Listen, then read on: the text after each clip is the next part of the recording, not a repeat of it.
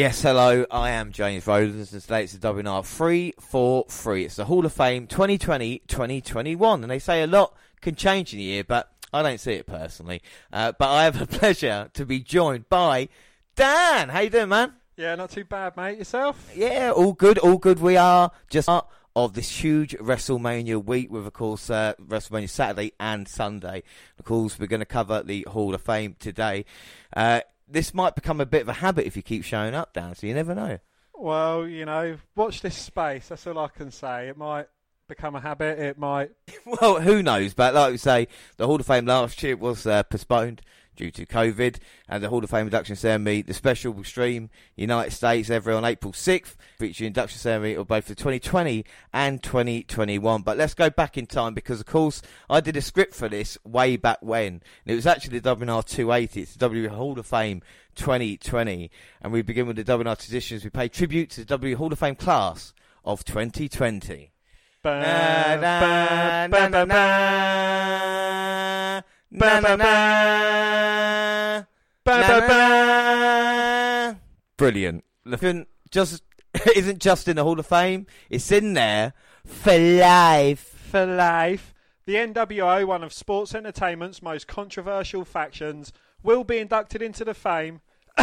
will be inducted into the WWE Hall of Fame as part of the class of Hollywood Hogan, Scott Hall, Kevin Nash, and Sean Waltman will take their place in history during the 2020 induction ceremony. Well, with the NWO's induction, Hogan, Hall, Nash, and Waltman will all become two-time, two-time W Hall of Fame inductees. Hogan was first inducted in 2005. Hall in 2014 uh, as Razor Ramon, Nash in 2015 as Diesel, and Waltman in 2019 as X-Pac of DX. They joined Ric Flair, Bret Hart, Shawn Michaels, and Booker T as multi-time inductees. The news of their induction was first supported by ESPN. Well, the New World Order came about at a time when sports entertainment industry was at its most contention. WCW was out to take over WWE's spot at the top of the business, but soon had to worry about an invasion of its own. Scott Hall, weeks removed from appearing on WWE television as Razor Ramon, showed up on Monday Nitro on Memorial Day 1996 and warned WCW that war was coming. Well, he was soon backed up by Kevin Nash, also fresh off WWE. The two promised to bring the fight to WWE's door, but promised to have a third man on their side, setting the stage for a huge six-man with WCW flag, flag bearers Sting, Lex Luger, and the Macho Man Randy Savage at Bash of the Beach, 1996. Well, during that match, the unthinkable happened. Hogan, who had to that point been an American hero, telling his fans to train, say their prayers, and eat vitamins crushed Savage with his trademark leg drop, and embraced the outsiders. Well, Hogan's shocking actions turned the sports entertainment world on its head as garbage rained down the ring, held by fans furious at the long-time hero. Hogan told his Hulkamanians to stick it, show him that he was not the Hulk Hogan they knew before.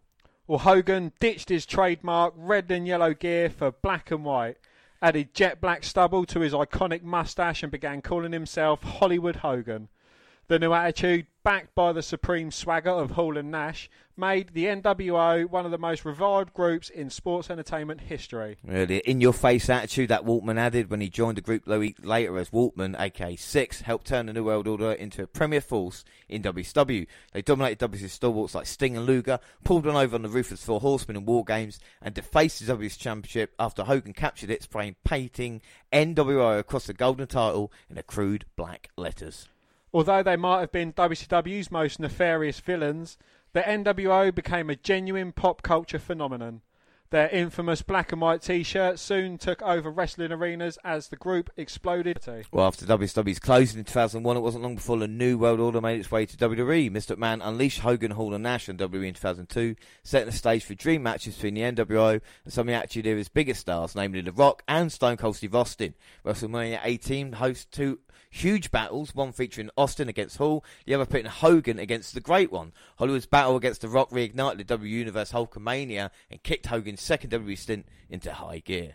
Well, for turning the sports entertainment world upside down and going on to become one of the ring's most dominant factions, the NWO is deserving of enshrinement in WWE Hall of Fame. Yeah, without a doubt. And if you look at the NWO, the impact, I mean, Dan, even just between the two of us with what NWO means, I mean, what, what does it actually mean to kind of the wrestling world and the impact that it had? I think it, you know, it means a huge deal to it. Before it was kind of like just WWE, but then like you had WCW and then the NWO kind of kicked it up again. I know you had like the DX kind of style of things, like the outlandish, but I think NWO is kind of more of an adult, more serious, more like you know, fuck you, as opposed to you know, up yours. DX was kind of delivering. Um, yeah, I think it completely changed the way that we look at the WCW's kind of rise to the top, why they was like kicking WWE's ass for a while, for so long, um, and yeah, you know, I think it it does deserve kind of placed on that you know, immortal pedestal. Yeah, I think without a doubt, you know, like he's talking about not many groups, you know, stables change an organisation and change the look and the feel, and like talk about realistic storylines and everything like that brought by the NWO change a complete product. And the kind of blessing and the curse in the end, because we've seen it with the journey. You know, we've watched WWE versus WWE f- throughout the years on the podcast as well, and you've kind of seen how WWE always went back to that because that was the one that kind of succeeded. So, but but it's, it's interesting to see that really. It is, yeah, but you know, with the NWO, shouldn't it kind of be all of their members, like kind of, well. and in like all iterations of the NWO as well, like the LWO, the IWO, NWO Wolfpack, um, everyone from bloody Vincent to Ted DiBiase yeah. should get kind of like a, a, shout out for that. It's weird because like it's exactly an NWO uh, it's four people going in, and Sean What was called six. So he's the sixth man that went into. Surely there should be two more, you know. Well, don't call me Shirley, but there should be a couple more. Um, but all of them being Hall of Famers currently, is there kind of any point inducting them twice before other people have even been inducted once? I, I think that's an excellent point. I think sometimes it's a little bit of polishing that WWE are doing on their parts, especially, well, especially the feedback that they're getting at the moment. He's going to host Wrestle Negative. Yeah, alongside uh, Apollo Crews. Uh, no, not Apollo Crews. Um... Titus O'Neil. Yeah, Apollo Crews, like I said, is going to fight for the Intercontinental title on that day as well. But th- this is the thing about it, and so many people, you know, the, the people that uh, host the podcast as well just call him Terry because they kind of got no respect for him in that way. And there's a lot more people that should. But here on the podcast, we've covered all of the NWO shenanigans from the formation in '96 and the Wolfpack, and even Jeff Jarrett. That's um, J E double F J A double R E double T uh, joined them, but we haven't seen much of them in WF. And granted, it was a brief run, but with one night, it seemed like the biggest thing in the world. Well, on March the 11th, 2002, the WWE Universe witnessed history as five of the most influential ring warriors of the 1990s squared off in what can only be described as the ultimate WWE versus WCW contest. Austin and The Rock battled the black and white clad faction, ultimately losing to the trio. However, there was no denying history witnessed that evening, including the first and only time Hogan and Stone Cold traded blows. Yeah, so that is definitely something to go and watch on the WWE net, uh, network. Wouldn't you have rather seen him kind of go against like DX? Like you have Hogan, Hall, Nash going against Michael, Triple H. yeah, that's what I'm saying. Would you have Chyna? X Pac? X Pac, but he could stride like because he so was you have with the New Age Outlaws, but you can't have Billy Gunn. Well, the problem with the NWO in the second run is that Nash got the injury. Hall had all these kind of personal demons, and Hogan wanted to kind of be the face, didn't he? So in the end, it didn't work out. But you think about the opportunities of like we never had an Austin versus Hogan match. Do you think we should have? You know, it's WrestleMania week. Do you think we should have had an Austin Hogan match at WrestleMania? Is that a big enough thing? Not later on. No, I, I think um, I don't know. I don't think later on. I think if at any time it should have been early 2002 or kind of during the Attitude Era. Would you have swapped Hogan versus Rock for Hogan versus Austin at that no. time? And would you? And I, I, guess the answer here: Would you rather seen Goldberg and Hogan, uh, Goldberg and Austin at any point compared to Hogan and Austin? Yeah, yeah, because yeah, I, think I, think that's that's the match, isn't it? Well, they're the two, even though they're kind of really different. And I think it was on um, Os podcast. Oh right, yeah, Broken Skull. Broken Skull Ranch. You done with Goldberg, and like people were saying, oh yeah, they kind of thought we were being poles apart. Yeah, well, this is the thing, isn't it? And that's the interesting matchup. But of course, the NWO very worthy to go into the Hall of Fame, completely change your professional wrestling. And our next entrant. Yes, it is JBL, the brash, bruising cowboy turned stock market maven and world champion, is the latest inductee into the WWE Hall of Fame's class of. Yeah, well, I mean, he's won a lot of titles: WWE champion, Intercontinental, United States, and of course, tag team champion. Well, Grand Slam winner. Who would have thought it for JBL, eh? Indeed, yes. Well, the road to the WWE Hall of Fame began for JBL in 1995 when he arrived as Justin Hawk Bradshaw. The honorary Texan with a propensity for taking his opponent's heads off a lariat, so devastating it would go on to be known as the clothesline from hell. But it was when he joined forces with another hard hitting superstar, fellow W Hall of Famer Ron Simmons, that his career truly began to take off. Known as the Acolytes, Bradshaw and Simmons served as the ruthless enforcers for the Undertaker's Ministry of Darkness, ensuring the Phenom's will was done and bulldozing anyone who stood in their way. But when the ministry disbanded, Bradshaw and Simmons stuck together, showing a little entrepreneurship in the process. To open the Acolyte Protection Agency, renting out their service as bodyguards to anyone who could pony up the cash to keep the cold ones coming. The APA always had a line out of their makeshift office door, whether it was superstars looking for protection or for someone or someone looking to get in on their rowdy poker game. The two heavy hitters also racked up three reigns as world tag team champions. But when APA closed its doors for good, Bradshaw did not ride off into the sunset. No, instead he showed us that underneath his gruff exterior lied one of the most cunning competitors in WWE history. Embracing his success on the stock market, John Bradshaw Layfield traded in his sleeveless tee and jeans for a white cowboy hat and suit, along with a limousine with bullhorns attached to Though the WWE Universe was not thrilled with the shocking change, it proved to be the jolt that the Texan needed. Well, the Tycoon became an immediate contender for the W Championship and defeated Eddie Guerrero at the Great American Bash in 2004 Texas Bull Rope match to win the title. JBL held the championship until WrestleMania the following year when he was dethroned by John Cena. Well, JBL went on to capture the Intercontinental Champ and United States Championships becoming one of the few stars that can call themselves a Triple Crown winner. Though he hung up his boots after WrestleMania 25 in 2000, he did not stay away from WWE for long. No, he returned in 2012, this time as a colour commentator, lending his expertise on the game to give the W Universe unique insight. After stints calling the action of Raw and SmackDown, as well as his turn as NXT's general manager, JBL left WWE to focus on charity work with at-risk kids and communities through organisations like Beyond Rugby Bermuda and Beyond Sport, where he was named as Global Ambassador. Well, for his incredible career in the ring and behind the microphone, JBL is being recognised with the ultimate induction into the WWE Hall of Well, thoughts on JBL. I mean, like I said, it's been an incredible career when you think about Justin Hawk Bradshaw. And I remember in 96 when Mankind debuted, it was The Undertaker versus Bradshaw, and he was kind of like a nobody. And the thing is to stick through that with the character changes you know, that he had. I mean, you know, and the APA have to go in by themselves, you know?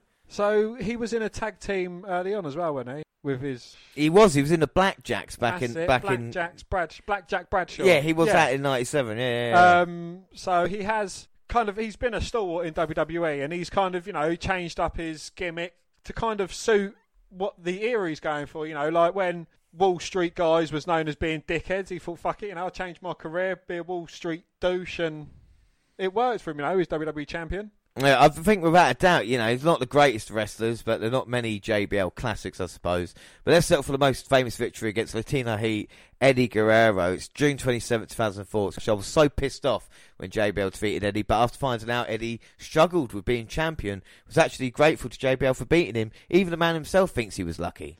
Well, when I was younger, it meaning titles didn't mean as much. Fortunately, when I got the WWE Championship, I was older and I'd been around for a while, and I already thought my career was over. JBL shared, I had torn my bicep, I had two hernia surgeries, I thought my career was over, and all of a sudden, a little luck happened. Again, for me, Kurt Angle had gotten hurt, Brock Lesnar had left the company, Big Show was out, then to wrestle Eddie Guerrero, in, and it was just luck, and it got me, fr- and it got thrust upon me late in my career. And I think because of that, I think I appreciate it much more. Know, JBL defeating Eddie Guerrero for the W Championship was for many a death knell for the prize of their personal interest in the industry.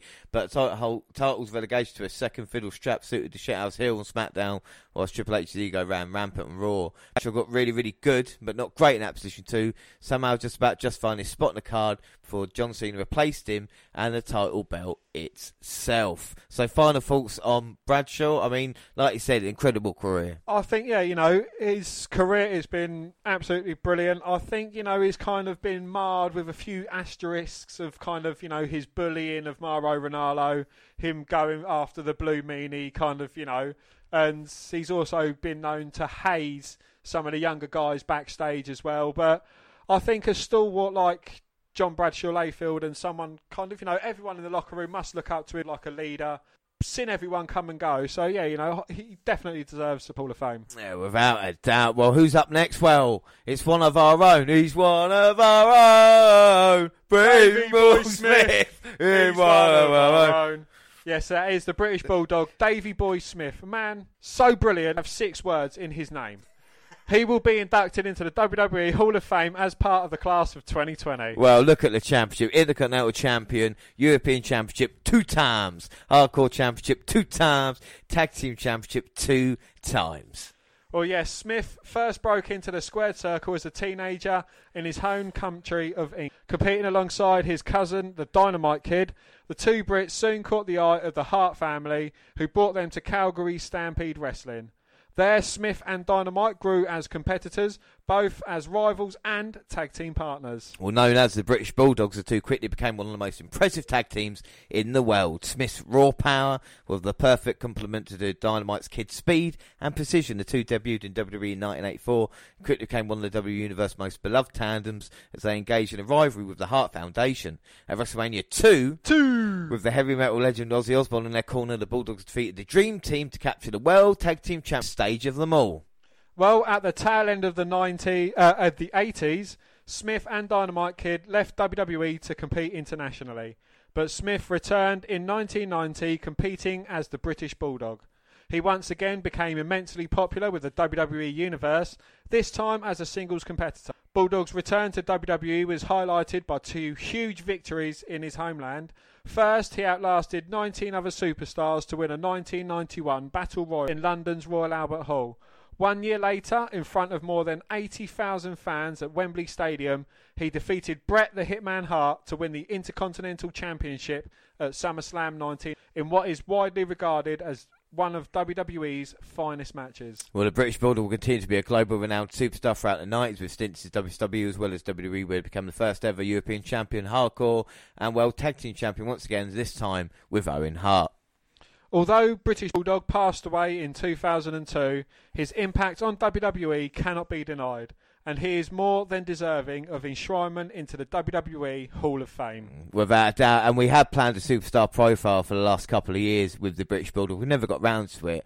Uh, and hopefully at some point we'll get it done. But kind of what an impact from the uh, kind of, ar- arguably, would say now the greatest British wrestler of all time. The probably the most well known. You ask anybody to name British wrestler, the British Bulldog will probably be on top of their mind. What kind of impact did he have on you and you? You know about his career as well. Well, you know, kind of like being a youngster, I was always ashamed of being English. And seeing British Bulldog over there in the big old US of A, kind of representing his Union Jack flag, coming out with his little Bulldog Matilda, you know, and he was just kind of like, he was built like a brick shithouse, you know, and it's like, I'm proud to be. Right, well, Dan, look at Wembley Stadium as well. You know, eighty thousand. My cousin was there to see it. Isn't that crazy watching that? You know, and, and it had a bigger crowd in WrestleMania three, but it doesn't get talked about because obviously they ups that attendance there. But it's incredible to think what the Bulldog did and his impact, and it's a shame really, like the British Bulldogs kind of get forgotten about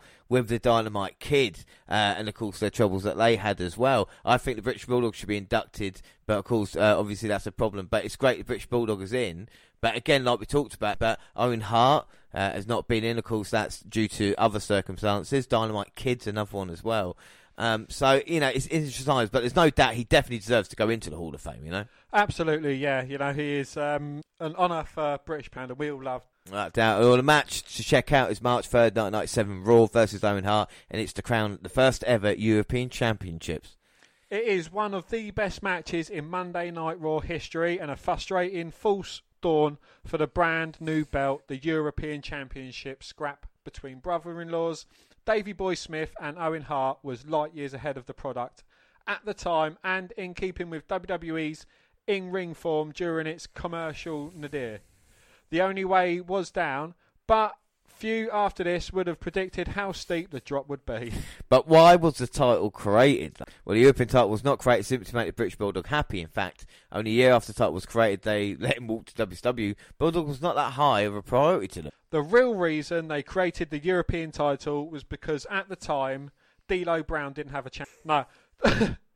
WWF was losing popularity in the United States to WCW, but WWF was still by, was still number one international. Even at the peak of NWO's popularity, WWF was still way, way ahead of WCW over there in Canada. And same story in other countries all over the world. Only in America was WCW number one. So Vince started taking advantage of WCW's one weakness, the international market. That is why they created the European title. It is also why they held pay per views like Canadian Stampede. Well, it was all part of a larger strategy by the WWF to market itself as a more international company was too, and it was a smart strategy by Vince and the WWF. WCW didn't make its product available to many people outside the United States. WCW TV wasn't in Canada until '97. They very rarely even travelled outside the United States. WCW was managed very much the same style as the old territory days of wrestling. WF, on the other hand, frequently travelled not to Europe, but all over the world, and thus creation of the European title was a continuation of the stranglehold on the international wrestling fan base. What a lovely little story to go with the British Bulldog.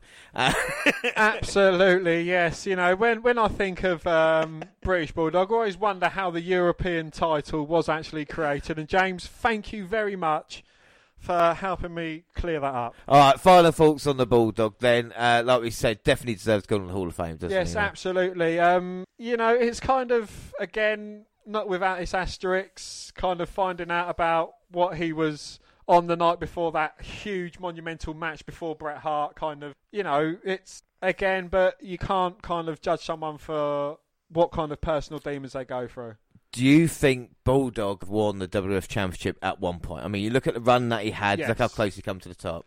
Yes, I, I believe he should have he should have won it. I think that would have been a huge thing in the history of wrestling if Bulldog had have won. Yeah, it's incredible to think that Drew McIntyre was the very first British WWE champion. We look at the legacy that there is in professional wrestling. And up next, unbelievably, is the Bellas.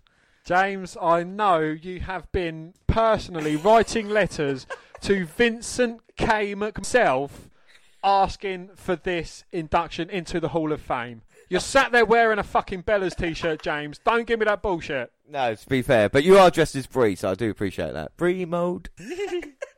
You said I'd get a prize for west- dressing like this. Well, yes, Nikki and Brie Bella, two of the most iconic female superstars. I nearly got through that. I so nearly. come on. No, Nikki and Brie Bella, two of the most iconic female superstars in WWE history, are the latest inductees into the WWE Hall of Fame class of 2020. Well, the Divas champion uh, twice was Nikki, and Brie won the Divas champions. Yes, a driving force behind WWE reality TV shows Total Divas and then Total Bellas. The road to the WWE Hall of Fame was a long one for Nikki and Brie, who started their WWE careers by having little fun um, in the um, deceiving their opponent. Brie debuted in August 2008 and strung together a series of seemingly getting a second win after scampering under the ring. However, their ruse was soon to be revealed as a bit of twin magic, as it was discovered that Brie's twin sister Nikki was hiding under the ring, ready to switch places and pick up the victory. James, you love it. Though they had been found out, the tactic would go on to pay off for the Bellas countless times over the years. I wonder who broke the Bellas into wrestling. You know, I wonder if uh, someone had done well. Magic was their calling card early on. Nikki and Brie proved they were extremely capable competitors. Brie was the first to capture championship gold, defeating Eve Torres to become WWE's Divas champion in April 2011. Nikki followed suit one year later with victory over fellow W Hall of Famer Beth Phoenix. Nikki captured title again at Survivor Series 2014, dethroning AJ Lee to kickstart a reign that would last 300 days, the longest in Divas championship history. Throughout WWE, the Bella twins were part of many classic rivalries, facing off with the likes of Charlotte Flair, Sasha Banks, Becky Lynch, Stephanie McMahon, and even each other. They also helped introduce a new generation of fans to WWE with their hit reality shows Total Divas and Total Bellas, as well as their YouTube channel, which boasts more than 2.6 million subscribers. Yeah, just a couple more than ours. But thoughts? I mean, sorry, match. How the hell can you pick a match? Like, I mean, are you are you joking? Have they had a good match? Well, Haven't they like have they not appeared as kind of like lumberjills in a good match, like that we could include, include them in or something, or it was like part of a Royal Rumble or something? okay. What about if we had a match, but we had two other people in it as well who were just much much better than they were? So what Two about? people able to carry a match. Yes. Yeah. So we'll go March 29th, 2015. Everybody check it out. WrestleMania 31. Nikki and Brie Bella versus AJ Lee and Paige. Yes, AJ Lee had returned to save Paige from the Bella twins. Previously rivals, the two would unite to take on the Kardashians of WWE. Who were the Kardashians? As they called the Bella twins. They would have a tag team match at WrestleMania, which surprisingly, a lot of fun to watch. It was Paige's WrestleMania debut, and she put it all out there. Right. that where she Would you stop right now? Right? We're gonna we're gonna get complaints. Uh, the Bellas going in. In all seriousness, before the women's show, uh, with the Bellas, do they deserve to go into the Hall of Fame for you? Um. Well, there's only been two good things to come out of the Bella twins. All was- so our penultimate pick is a man who we watched in the last match the year before he retired. We watched it last year at Wrestle Kingdom. We saw his retirement match. That man is Jushin Thunder Liger, one of the most revolutionary competitors in sports entertainment, is the latest inductee into the WWE Hall of Fame's class of 2020. The masked Marvel emerged in Japan in the late 80s, enchanting fans from the moment he emerged from the curtain, clad in a dazzling red and white bodysuit and striking with three protruding horns. sorry. I just no, that's my bad. Go on. But as, but as impressive as he was on first glance, Liger was even more remarkable once the bell rang. Inside the ring, right, okay. come on, James, keep it together. together. Liger was an innovator in every sense of the word. His high flying, hard hitting style has influenced generator, generations of competitors and is credited as the inventor of the shooting star press. Wow, that is actually quite impressive. And Liger made his way to the United States night one, arriving in WWE, engaging in an epic rivalry with Brian Pillman over the WWE Light Heavyweight Championship, the precursor to the Cruiserweight title. Liger and Pillman's incredible bouts are still talked about to this day. Hey, do you remember that Pillman uh, Liger match? See, We And- only talking about it were yesterday, about actually. Some of the most influential in sports and entertainment history. Liger appeared for WCW sporadically throughout the 1990s, taking on competitors like Rey Mysterio and Dean Malenko.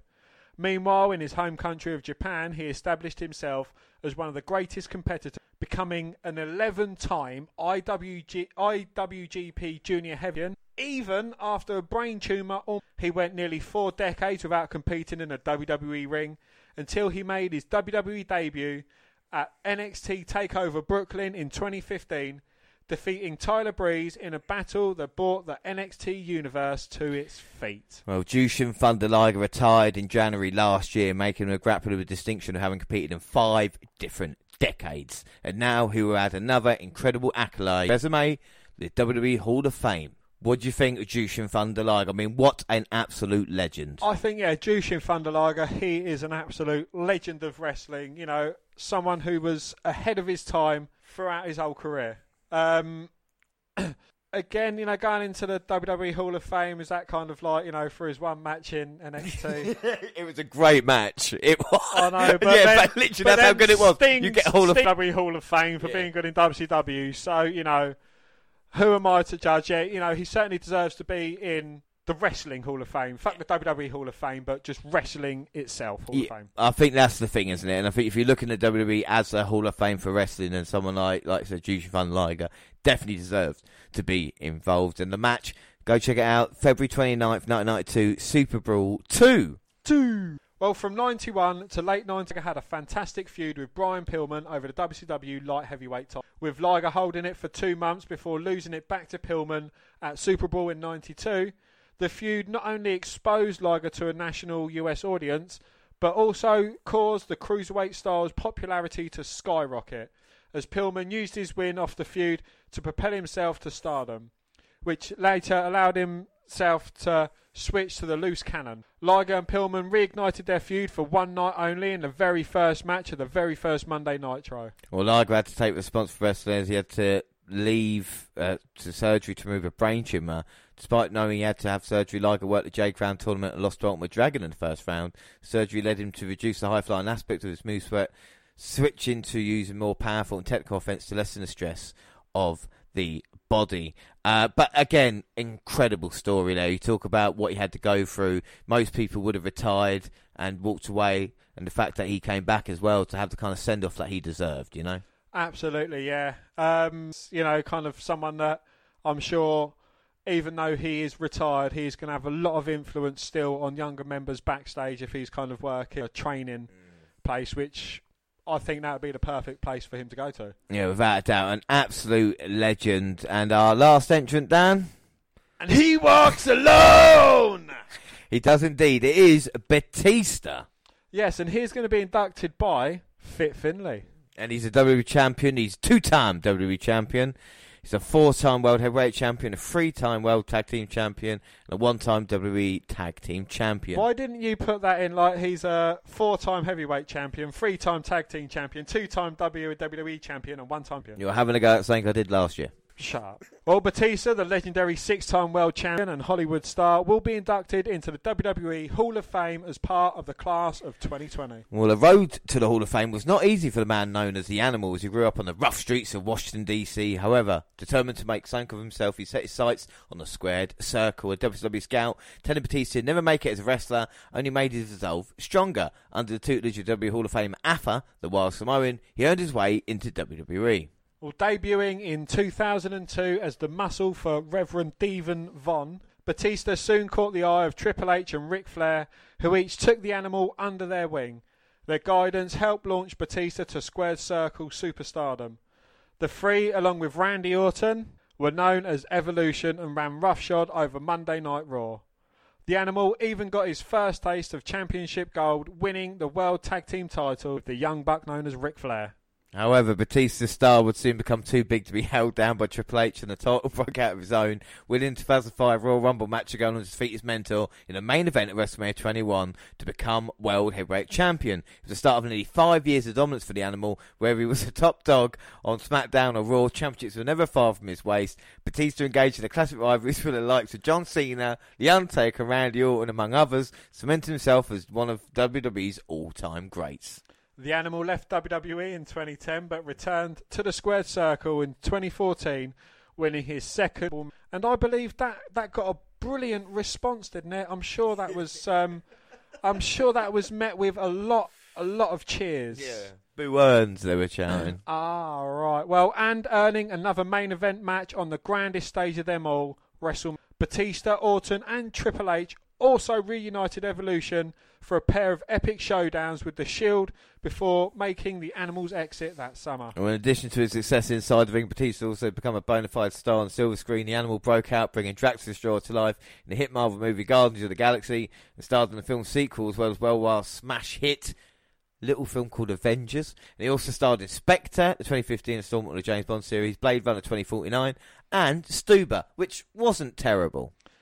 But for all his Hollywood success, the animal still had one thing he wanted to accomplish inside the WWE ring defeating Triple H at WrestleMania. And Batista to WWE in February 2019, doing anything he could to get the game's attention, vowing to end Triple H's career. The animal got his wish at WrestleMania 35, but came up short in a grueling no holds barred match against his one time man. After the match, Batista officially retired from the ring. Well, for his incredible success in the squared circle and crossed over to stardom in Hollywood, there's no one more deserving of enshrinement in the Hall of Fame than Batista. What are your thoughts on Big Dave? Well, Big Dave, um, yeah, he's he's not really someone I would uh, kind of class as a great wrestler, a great grappler. You know, he's kind of like a latter day Goldberg. You know, someone who's big, he can do a few moves inside the ring, wouldn't really be able to put my finger on any four and a half, five star classics he's had.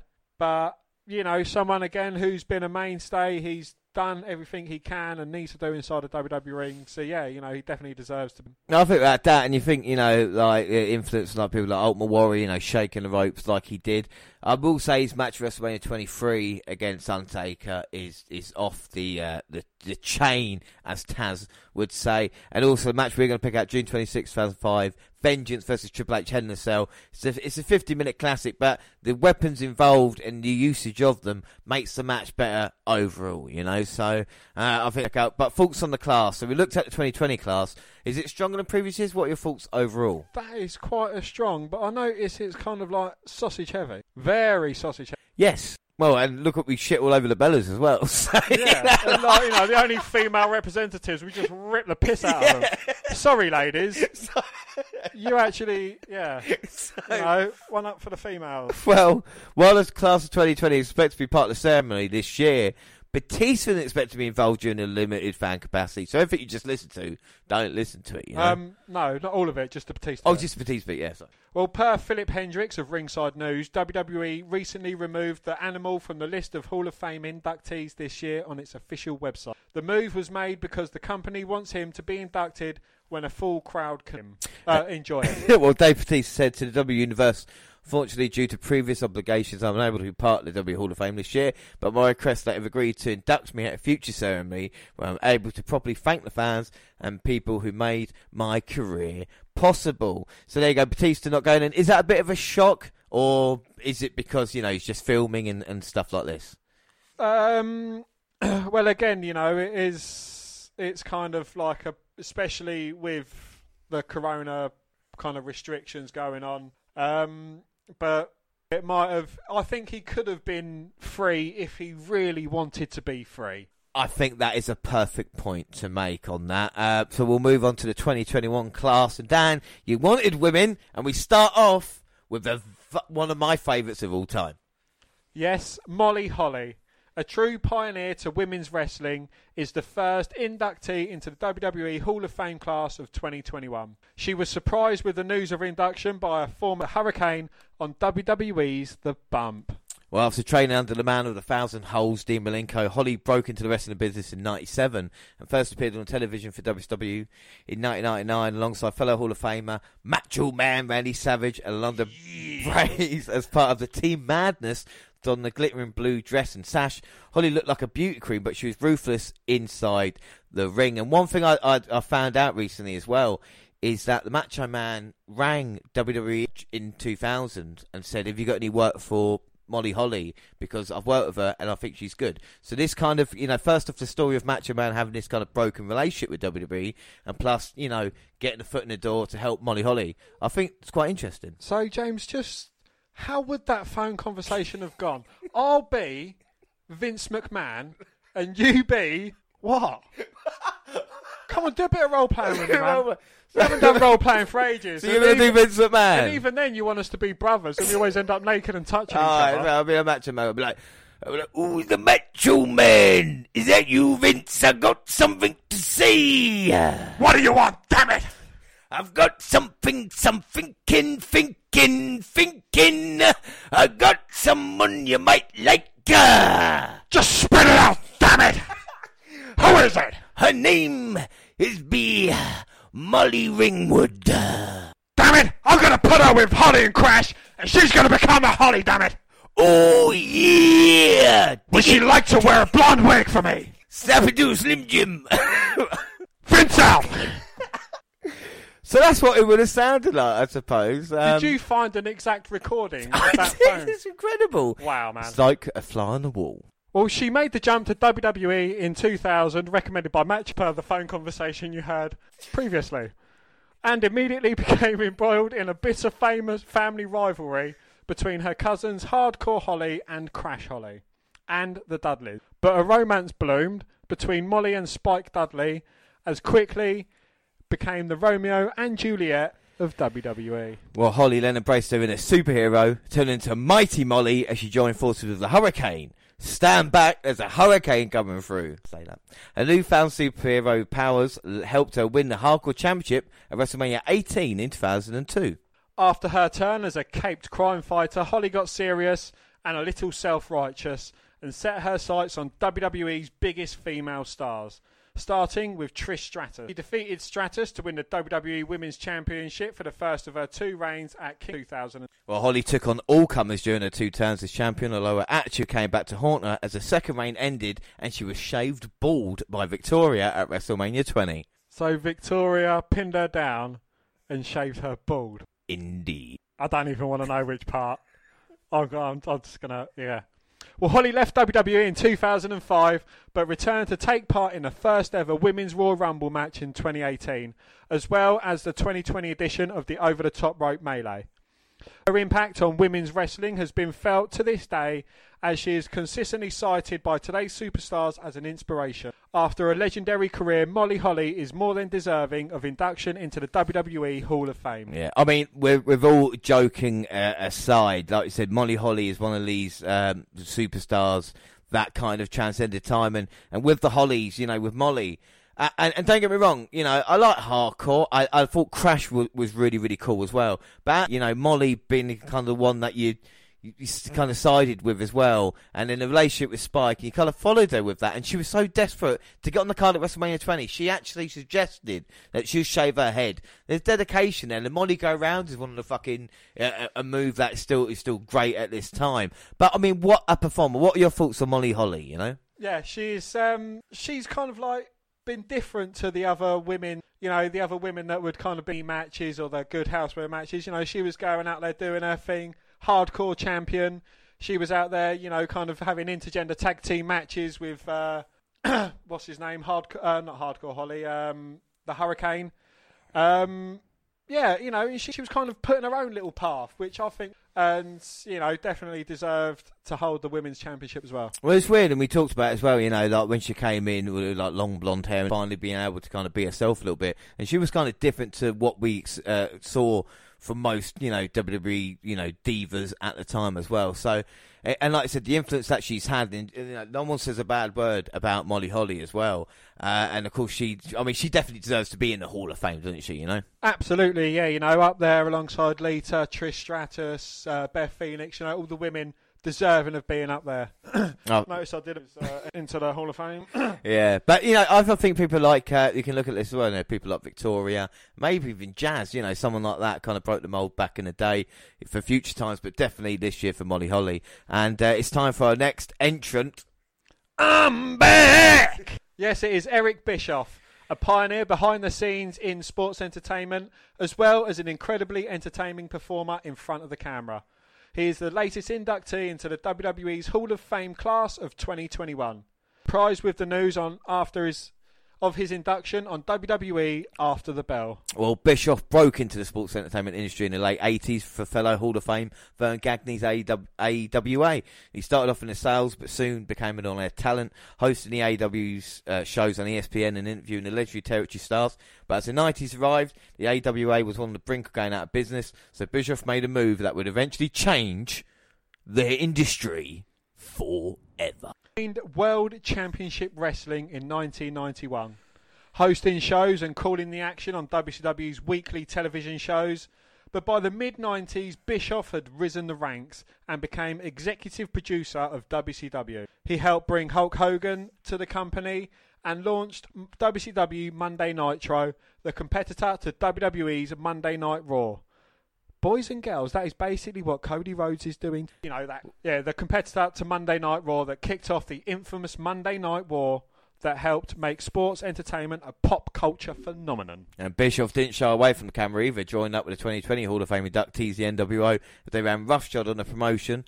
After WWE pro- uh, purchased WWE in 2001, he brought his brand of ruthless leadership to WWE and HLA in 2002 as the first general manager of Monday Night Raw. His arrival was one of the most shocking moments in WWE history, and his time in charge of Red Brand was defined by one simple phrase controversy creates cash. Well, Bischoff never strayed far from general uh, from controversy as general manager, as he engaged in rivalries with the likes of Stone Cold Steve Austin. weren't they kind of like co-general managers yeah. or something? Brilliant, brilliant TV. And John Cena. He continued to innovate as well with concepts like Raw Roulette and the Elimination Chamber, which lives as one of WWE's annual pay per view events. Well, for Bischoff's innovation behind the scenes and his memorable performances in front of the camera, there is no greater honour than the induction into the WWE Hall of Fame. And I will say on a personal note, you know, I mean, Eric Bischoff, if there's anybody that deserves to be in the Hall of Fame, it is him. First off, what are your, what are your thoughts of, of a Bischoff? Absolutely, yeah. You know, Eric Bischoff, someone who kind of always seemed like he knew where he wanted to be. And, you know, he started off uh, WCW taking low level and he rose to kind of be the man on screen, kind of like being the, the face of it all. Eric Bischoff, you know, arsehole on camera, but um, for what he's done, you know, he, TNA he's done stuff in WWE, he's done stuff. You know, he has been all over the world, you know, all over the place. Um, did he kind of deserve a bit more time, kind of in charge of what was he in charge of? Uh, it was- recently let go after. He was, he was part of, uh, I think, the SmackDown writing team. because Paul Heyman was doing them Raw then. was doing he, the Raw ones, and it had last about a year now. Bruce Pritchard has kind of taken over with control there. But even Bischoff and his, you know, I don't like shout out other, other podcasts, but 83 Weeks with Bischoff, uh, you know, is one of the most popular ones out there. And uh, it's kind of no hard feelings. And, and like I said, there's no no one not not anybody, not even Tony Khan with his you know millions and whatever it is now. There is no one who's you know people go Turner or it's his money.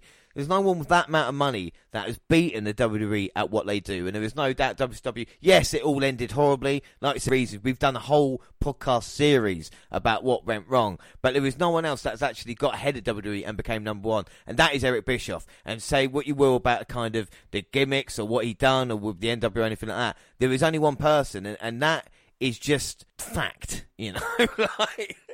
Absolutely, you know the man has worked magic. You know he he turned WCW from pretty much nothing, beating the best, basically. You know the beaters. But it, and it's interesting as well. If it happened, so if we're living in like an alternate reality, whatever it was, and it was WWF that went out of business at that time, do you think Vincent McMahon would have showed up on Nitro as an on-screen character a year later to feud with Bischoff? Would it? Because it takes balls. I mean, you were beating the company, you've lost everything, and now you're going to have to just, you know, work for them. You know, like it takes something. Would that have happened? I, I don't think Vince McMahon. No, I don't think he would have done. I think Vince McMahon would have the TNA kind of side, possibly. I don't know, or he might have kind of con, uh, kind of put his attentions back to that XFL thing. You know, that could have been better. Do you know what I mean? It's incredible to think, you know, Bischoff, you know, and the way he was as an on-screen character was brilliant. Like, talk about the thing with Austin, with the kind of, the getting, uh, what was it, Bronco Buster from Mae Young, and, and all this kind of, the, he the weren't punishment. afraid to take his licks.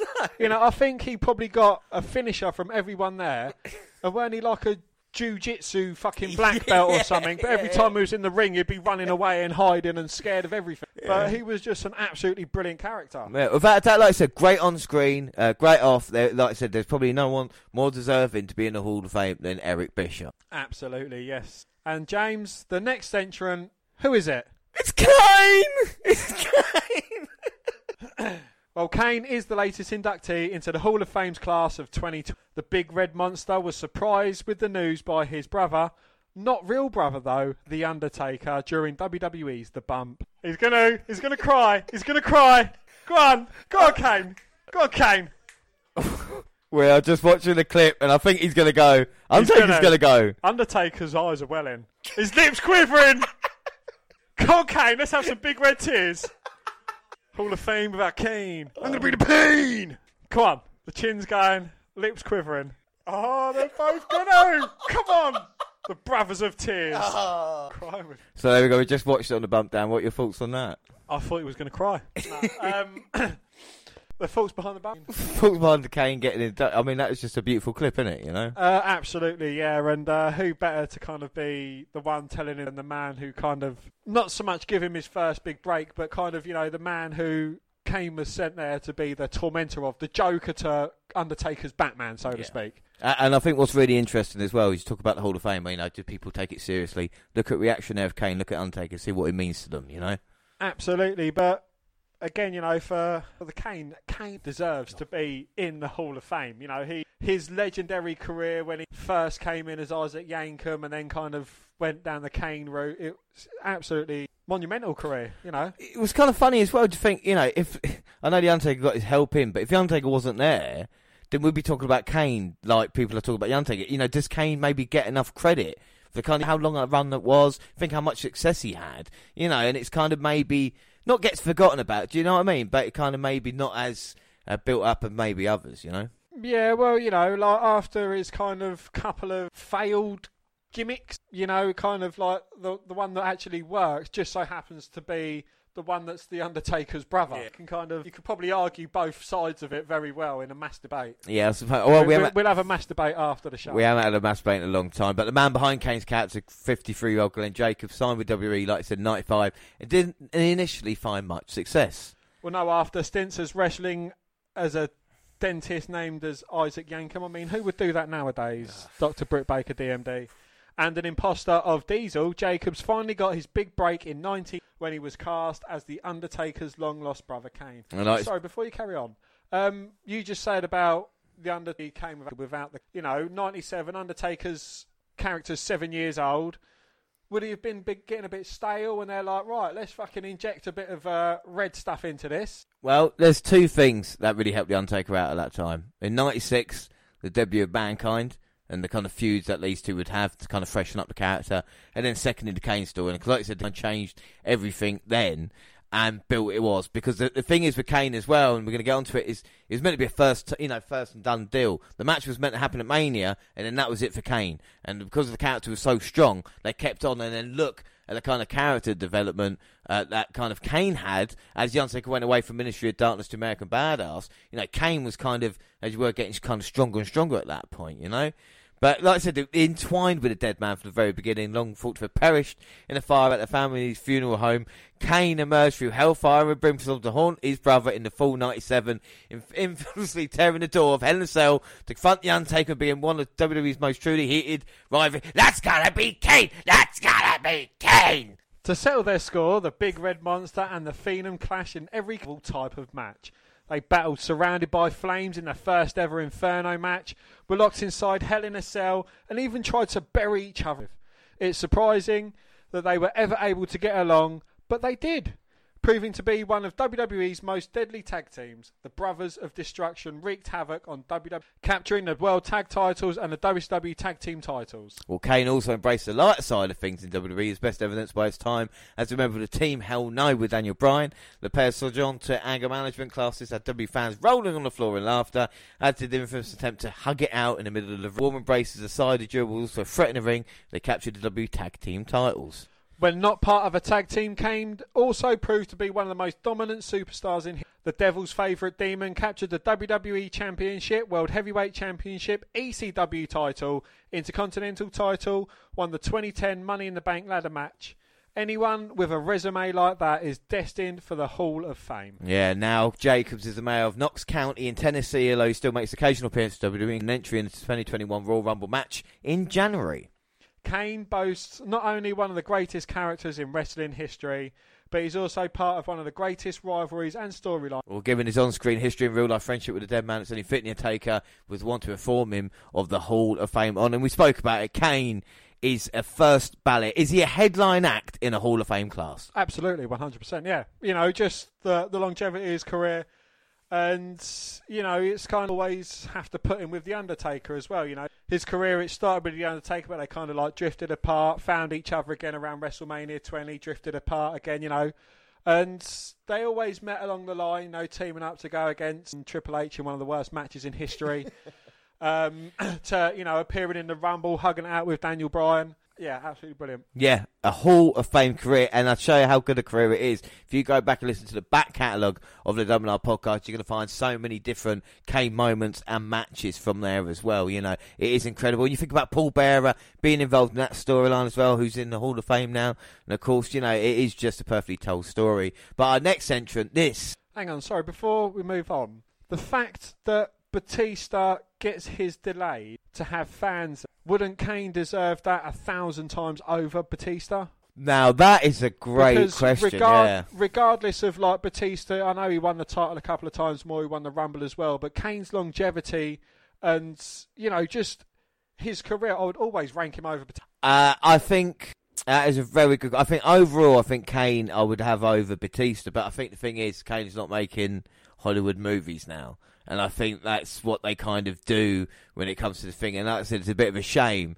But uh, Kane will take his lump. He will show up at the Rumble when there's no fans there as well. You know, Yeah, so I get what you're saying. Kane's known to wrestling fans, but Batista's known to wrestling and movie Yeah. fans. And It's the reason why Bad Bunny's got a singles match at WrestleMania, and you know what I mean. And Bo Dallas is sitting in catering. You know, it's like the whole kind of uh, thing when it comes to that. But you talk about next entrant. This has to be a rib. It does. The WWE Hall of Fame has gained a towering new member as the Great Khali has been revealed as the latest inductee in the class of 2020. Khali was surprised with the news by his brother and former manager Ranjin Singh in an exclusive edition of WWE. I've actually found out recently that Ranjin Singh he actually posted on Twitter for the first time in either two or four years, and Kevin Owens has called that Ranjin Singh is also to be inducted into the Hall of Fame.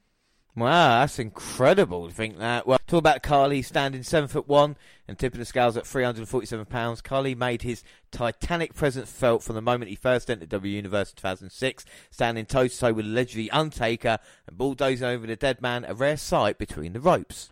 The Great Khali went on to battle many of WWE's most legendary superstars, including John Cena, Batista, Shawn Michaels, and fellow 2021 inductee, whom he defeated to pick up his first win on the grandest stage of WrestleMania. Well, a giant success would come on the July's uh, 20th 2007 edition of SmackDown, where Khali outlasted 19 of SmackDown's superstars, lasting from Batista and Kane to win the World Heavyweight Championship. After his reign came to an end, Khali embraced his inner heartthrob, turning into the Punjabi playboy and urging the WWE Universe to get a little romantic on the Khali. Well, due to his success in WWE, the Great Khali has become a national hero in the home country of India, and a star silver screen Khali has appeared in films like MacGruber, Get Smart, and The Longest Yard. He also opened up a wrestling school in India, helping to get the next generation of Indian superstar hopefuls ready for the ring. So, what are your thoughts on the Great Khali in the Hall of Fame? Well, whenever I hear the Great Khali, I think of that chant. Everyone used to chant it to. you can't wrestle. Ah. Ah, I thought it was you still got it. no, no. You never Um, had it. Khali, you know, he is. You obviously know that where WWE are kind of launching WWE India, to have an Indian superstar in the Hall of Fame would bring some Indian eyes to the market, which would bring some eyes to Indian WWE and But I, I completely agree with you there. But uh, he's a terrible wrestler, there's no doubt. He is the very first Indian WWE champion, so I think therefore should kind of maybe be in the Hall of Fame in that way. Like, absolutely, you yeah. know, like I know he wasn't. I can't tell you a match. I say I enjoy. I tell you what, there was one against John Cena at pay per view. Uh, well, I think Cena like FU'd him off a car. It wasn't a bad match, but then again, you weren't expecting a good one, were you?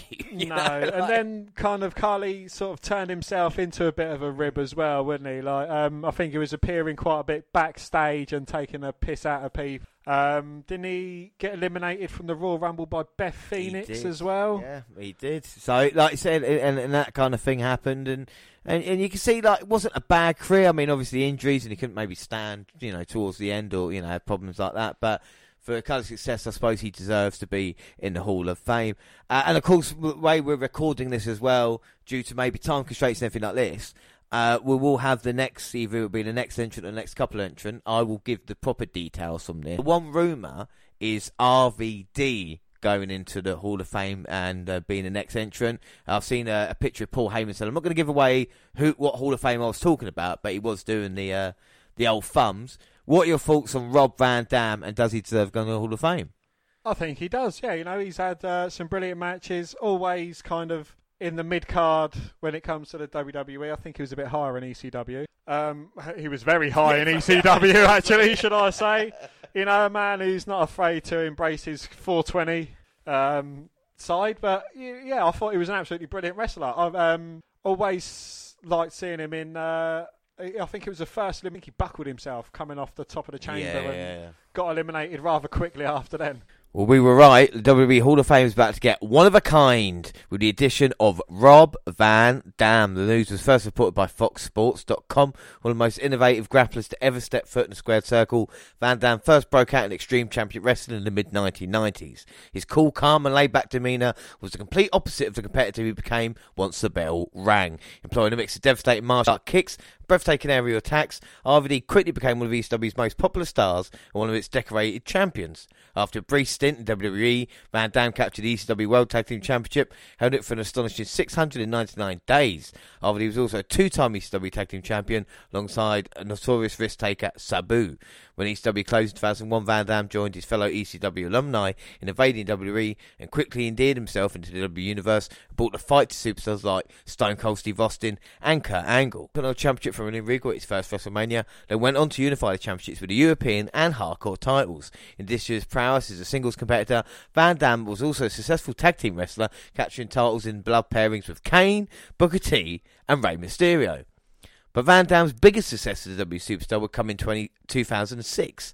That year, he won the Money in the Bank ladder match at WrestleMania 22, earning himself a World Championship opportunity at any point in the next year. Van Dam opted to cash in his contract on his terms, challenging W Champion John Cena for the title on his home turf at York City crowd. Van Dam emerged from a wild brawl as the new WWE Champion. As ECW returned that summer, Van Dam also earned another shot that eluded him as he was named the first ECW champion on the reborn brand. And following a six-year hiatus, RVD returns to WWE in 2013 to square off with a new generation of superstars, including Seth Rollins, Cesaro, Sheamus, and Roman Reigns. Now in 2021, he returns to take his rightful place among sports and entertainment greats. And like we were talking about, there is, you know, RVD definitely deserves to be a part of the Hall of Fame. You look at his career, and yes, it's a shame, you know, getting caught uh, with Sabu and having to uh, forfeit the WWE and ECW titles as well. Uh, you know, it is a, a, bit of a shame what happened, but there's no doubt RVD during his time was one of the best wrestlers in the world. And now on to the celebrity ring. Captain's Log, star date April 6th, 2021. The W Hall of Fame, the final frontier. Captain Kirk himself, William Shatner, will be beamed into the WWE Hall of Fame. Shatner is, of course, beloved by millions around the world for his iconic portrayal of James T. Kirk, captain of the USS Enterprise in the original Star Trek, as well as the motion picture series. He also starred in TJ Hooker and was host of Rescue 911. He won Emmys and Golden Globes for his portrayal of Denny Crane on Boston Legal and has released numerous albums and best-selling books. He made his first trek into the W Universe in early 95 when he appeared as a special guest on Jerry King Lawler's King Court. Shatner didn't take too kindly to Lawler's badgering and sent the King flying with a monkey flip. Shatner returned to Raw one week later to be in Bret the Hitman Hart's corner for a showdown with Jeff Jarrett. That's J E F F J R R E double T. When Road got a little too close to the action, Shatner decked him with a big right hand and rammed him into the turnbuckle. Disagreement between Shatner and Lawler turned out to be water under the bridge as Shatner returned to WWE in 2007 to induct the King into the WWE Hall of Fame. Shatner came back to the Red Brand as a special guest host in February 2010, giving the WWE Universe a memorable night as only he can, including dramatic interpretation of several superstar entry themes, and uses his skill as a Priceline negotiator to settle disputes. In addition, Shatner was also the narrator for the WWE Network reality series WWE Breaking Ground. Currently, Shatner is the host of The Unexplained on the History Channel, which explores the world's most fascinating and inexplicable mysteries. Your comedy Senior Moment, which is in theatres and on demand now. Shatner additionally enjoys being philanthropic work especially the annual Hollywood charity Horse Show, which raises funds for children's and veterans charities. Now, I mean, you can't really argue that Shatner is a legend. Should he be in the WWE Hall of Fame? Uh, I think it's the thing. He's had a couple of appearances. Even though go check out, listen to his, like I said, the uh, the entrance themes, especially the Shawn Michaels one. And uh, finally, with the Hall of Fame, the Warrior Award. WWE superstar Titus O'Neil scheduled to receive the Warrior Award of the 2021 WWE Hall of Fame class. Titus has been scheduled to receive it. Um, it was decided in February. Of course, he's going to host the event alongside Hulk Hogan. Uh, he made headlines in Tampa where he lives. He does a lot of good for the community through his Bullard Family Foundation. He previously played in the Arena Football League for the Tampa Bay Storm team. Titus, of course, been WWE since signed development in 2009. WWE introduced the Warrior Award in 2015 in honour of WWE Hall of Fame The Ultimate Warrior. Uh, the award is those to honour who've shown unwavering strength and perseverance, those who live with courage and compassion that embodies the spirit of the warrior. Past recipients include Connor the Crusher in uh, 2015, Joan Lunden in, in 2016, Eric LeGrand in 2017, J.S. J.J. Robertson in 2018, and Sue Aitchison in 2019. That is it. Don't forget, of course, all social media Twitter at the WNR Podcast. I'm at the WNRJR. WNR also on Facebook and Instagram across all the Google platforms. Send us an email, the WNR Podcast at gmail.com and YouTube, WNR Podcast, with all the latest clips and podcasts at the same time on YouTube as you do SoundCloud on your phone. and also Spotify and iTunes. Make it download, subscribe, rate, and review there. So that's it. Next episode will be Thursday, Road to WrestleMania with Jaxie, and then Saturday, NXT Takeover with Monty, and we'll look at NXT UK Prelude as well. But until then, I have been Jays Rowlands. Thanks for listening, everybody. Enjoy WrestleMania week, and don't forget to listen to the WNR. Bye.